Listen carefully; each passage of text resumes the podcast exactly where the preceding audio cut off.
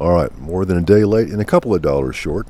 The Clusterfuck Nation Zeitcast. I'm getting around to on Sunday. But it'll be time for another tomorrow. Radio Zeitgeist Global Broadcasting Network. Put a hashtag in front of that. Tom Friedley, James Kunstler, posted Friday. Uh, good news is, uh, in theory, monetizing Spotify through Anchor. Get the bank information in there. All right. It never ends until it does. Jim's Genius on Friday. My finally get around to. Again, go to Jim's Patreon and mine as well. Clusterfuck Nation. Clusterfuck Nation Zeitcast. Jim's Genius on Friday. Biden Breaking Bad. Jim Begun Friday morning. Time, the saying goes, is nature's way of making sure that everything doesn't happen at once.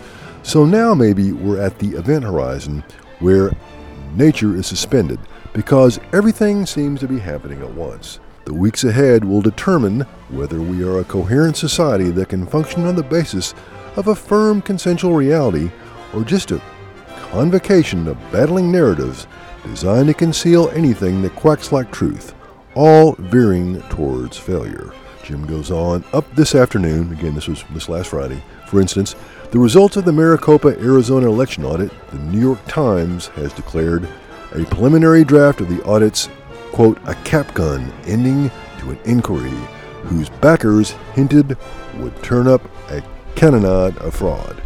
Their conclusion Joe Biden won the 2020 election fair and square. That would be momentous if it were true, but is it? Or is it just the juke of a player that typically runs zigzags through the facts. The Times certainly has an interest in, shall we say, getting ahead of the story in its never ending quest to control the narrative, as opposed to delivering actual news fit to print. I'm standing by to sort out the jokers from the face cards, Jim writes. Continuing, otherwise, it's been a less than stellar month for the putative winner of that 2020 contest, the media figment known as Joe Biden. His open border policy flipped savagely on him as a nine month influx of Central and South Americans and opportunists from even more distant lands turned into the bad optics of some 15,000 Haitians, most up from living in Chile, Colombia, and other non Haitian places, flooded the zone at Del Rio, Texas. Predictably, their insta-town under the border bridge turned septic when the few porta-johns dropped off their boiled over instant Haiti and the appalling situation could no longer be hidden from the news media.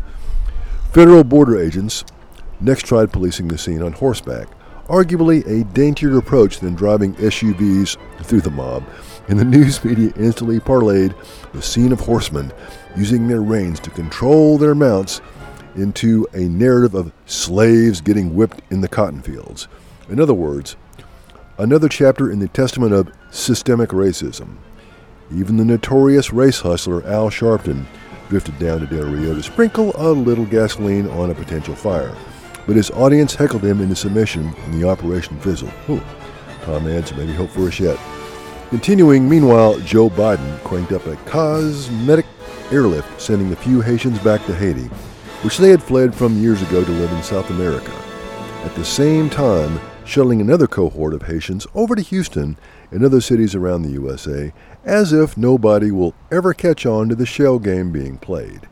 Any way you cut it, the fiasco on the U.S. Mexican border had turned into a big loss for the big guy since the economic alarm bells ringing across the country tell you the last thing we need is more illegal immigrants to compete with the actual citizens for a declining number of low paying jobs.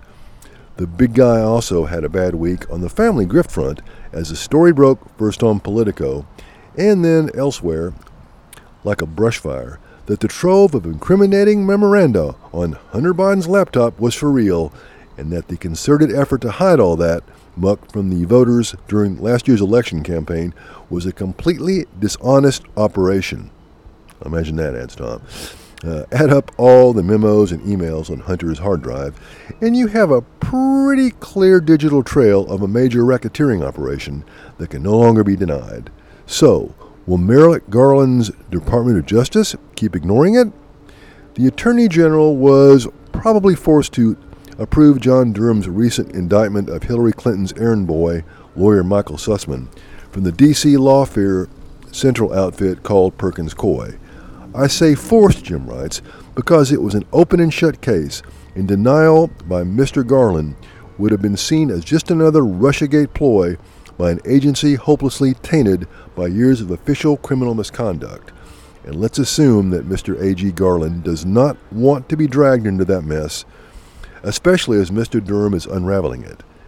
And the special counsel signal that he's doing just that by implicating a wheel of culpable public figures in a 27 page indictment for Mr. Sussman's simple crime of lying to the FBI, which could have been accomplished in two concise paragraphs. That is, expect the Sussman indictment to not be the end of a matter that could be tending toward a massive RICO, that's racketeering, massive RICO indictment against the entire DNC Wax Museum of Liars and Seditionists. Hmm, Jim continues, and I read Coincidentally, and on rather a separate track, we have China's latest export to the advanced economies of the world, the meltdown of its bond market as signified in the wreck of supergigantic real estate conglomerate Evergrande. Behold the broken daisy chain of obligations stretching to the furthest reaches of global finance and the deleterious effects of that on capital markets everywhere to follow. The central banks are pulling out the last stops now to prevent a general meltdown of hallucinated wealth around the world. And you can probably measure the success of that last ditch effort in days as we enter the cursed month of October, when the skeletons dance on the graves of lost fortunes. The stage managers behind Joe Biden look forward to that as they would to so many stakes driven through their degenerate hearts. Speaking of hearts, there is the current heart of the matter the COVID 19 engineered bioweapon being used internationally to suppress formerly free citizens of formerly democratic republics. It becomes more obvious each day that everything connected to this extravaganza is other than it appears to be. Chiefly, the vaccine is not a vaccine, and it will probably end up killing more people than the COVID 19 disease and its variants. A lot of those deaths will be caused in the months ahead by damage to people's hearts and other organs from spike proteins generated via mRNA shots. The reported official numbers are all lies of one kind or another, issued by agencies primarily concerned not with public health, but with covering asses at the highest level. So do not trust them. If you haven't had a vac shot, better seriously consider steering clear of your government's desperate attempts to get the job done. Summing up, Jim concludes on Friday Events are converging. Everything is happening at once. Narratives are in collapse. Governments may soon commence to fail. Food and critical supplies of parts for things needed to run advanced societies are up next. What will you decide to do about yourself, your community, and your country?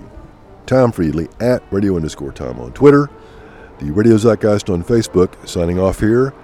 Hashtag Radio Zeitgeist Global Broadcasting Network.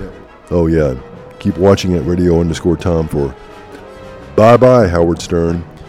You thought you hid Daniel Carver of the KKK from the 80s? As I told a certain consultant now, it's remain nameless. In the information age, you can't hide nothing no more. Bye, Howard. Amen.